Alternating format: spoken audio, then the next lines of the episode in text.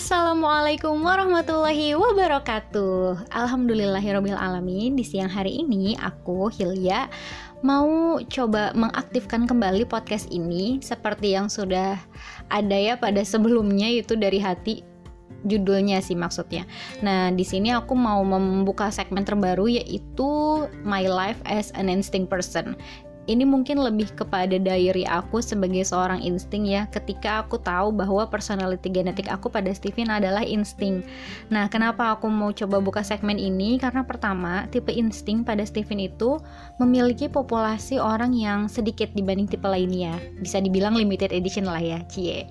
Nah karena limited edition ini maka hmm, penjelasan terhadap tipe insting ini mungkin agak sedikit susah ya apalagi yang ngalamin kan masih sedikit. Nah, di sini aku mau sharing sih uh, apa sih yang udah aku jalani sebagai orang insting dan apa yang harus aku lakukan ke depannya dan karena insting itu dia generalis terus dari segi mana aku harus berkontribusi. Kan gitu kalau insting kan ngomongnya kontribusi ya.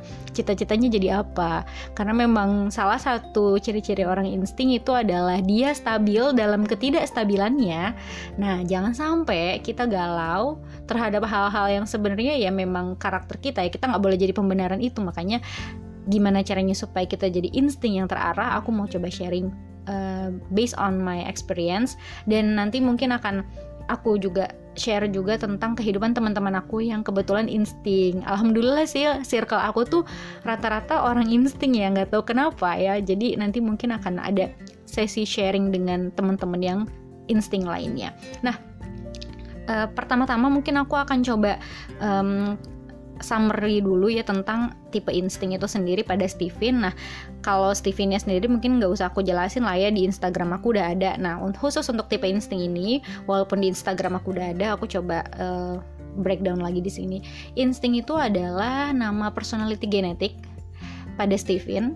Ya, dia Setidak seperti tipe lainnya yang punya introvert extrovert, insting ini tidak ada introvert extrovertnya karena yang aktif adalah otak tengah.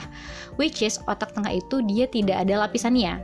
Jadi ketika ada stimulus masuk langsung diproses oleh otak tengah, tidak ada uh, lapisan dalam dan luarnya sehingga menyebabkan orang insting ini, orang insting ini punya uh, refleks yang bagus ya atau spontan So kalau ngajak jalan orang insting nih better nggak usah direncanain sih.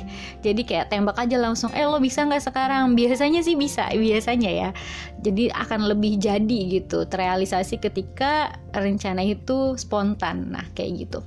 Nah ciri-cirinya adalah uh, tipe insting ini dia dianugerahi oleh Allah kemampuan ya kapasitas yang sama ya. Jadi dominasi antara sensing, thinking, intuiting, feeling itu sama 50 50 50 50. So bisa dibilang insting ini punya semuanya. Jadi adaptif. Dia seolah-olah bisa mengetahui dan bisa memahami tipe-tipe lain.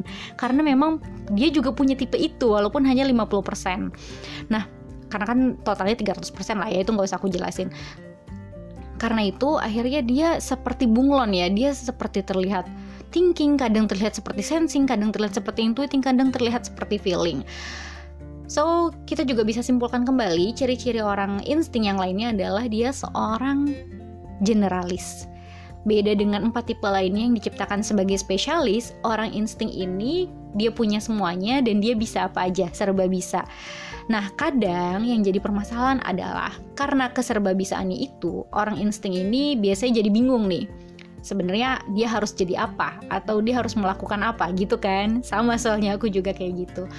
Um, kalau menurut aku pribadi sih karena kita bisa apa aja enaknya adalah ya udah kita ngelakuin apa yang kita bisa dan apa yang kosong dari uh, instansi atau apa yang kosong dari kehidupan lah gitu. Katakanlah misal kamu lagi kuliah nih jadi mahasiswa terus kamu masuk organisasi terus kamu misalnya pengennya apa ya katakanlah kamu pengen jadi anak acara tapi anak acara udah full yang butuh katakanlah apa ya eh, kesekretariatan. Nah sebenarnya kita bisa kok ambil kesekretariatan itu karena memang ya kita dianugerahi Allah bisa juga seperti orang sensing kan yang detail oriented segala macam kita bisa hanya tinggal dilatih.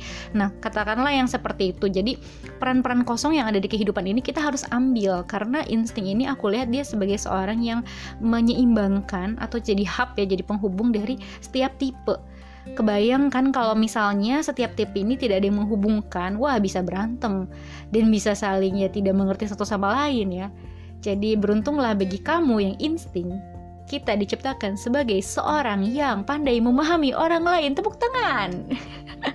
Kayak gitu intinya. Oke, jadi kita lanjutkan. Itu tadi ciri-ciri orang insting ya. Dia adalah orang yang generalis, serba bisa.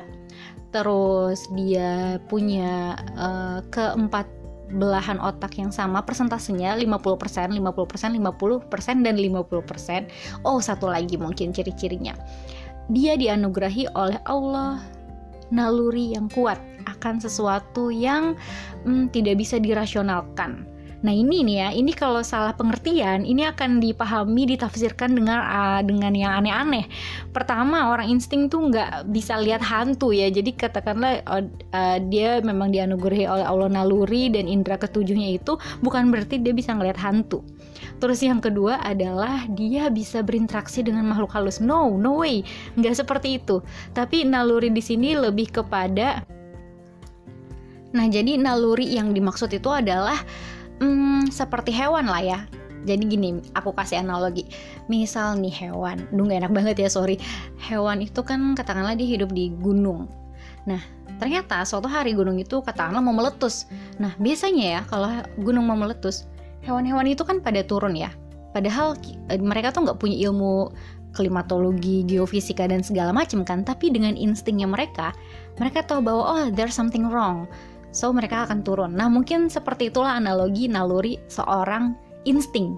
Jadi dia punya tadi ya kayak diberi kelebihan lah oleh Allah kayak merasakan hal kayaknya ini nggak baik ya kok kayaknya nanti akan akan seperti ini terjadi seperti ini. Nah yang kayak gitu tuh.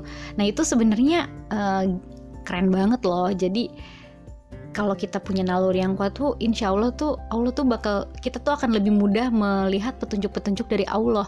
Mungkin nanti akan aku jelaskan tentang naluri dalam satu sesi ya. Tapi yang jelas insting itu sempurna insting itu hebat. Jadi nggak usah galau lagi dan nggak usah takut lagi kita mau jadi apa.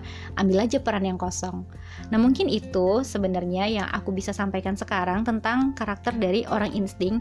Next session kita akan bahas lebih dalam ya. Kita kupas satu persatu tentang karakter insting dan apa yang harus kita lakukan untuk bisa upgrading diri dengan karakter tersebut dan juga kelemahan-kelemahannya nanti mungkin akan ada satu sesi sendiri supaya kita tidak menjadikan pembenaran dari kelemahan-kelemahan itu. Thank you for listening, semoga bermanfaat dan kita ketemu pada sesi selanjutnya. Assalamualaikum warahmatullahi wabarakatuh.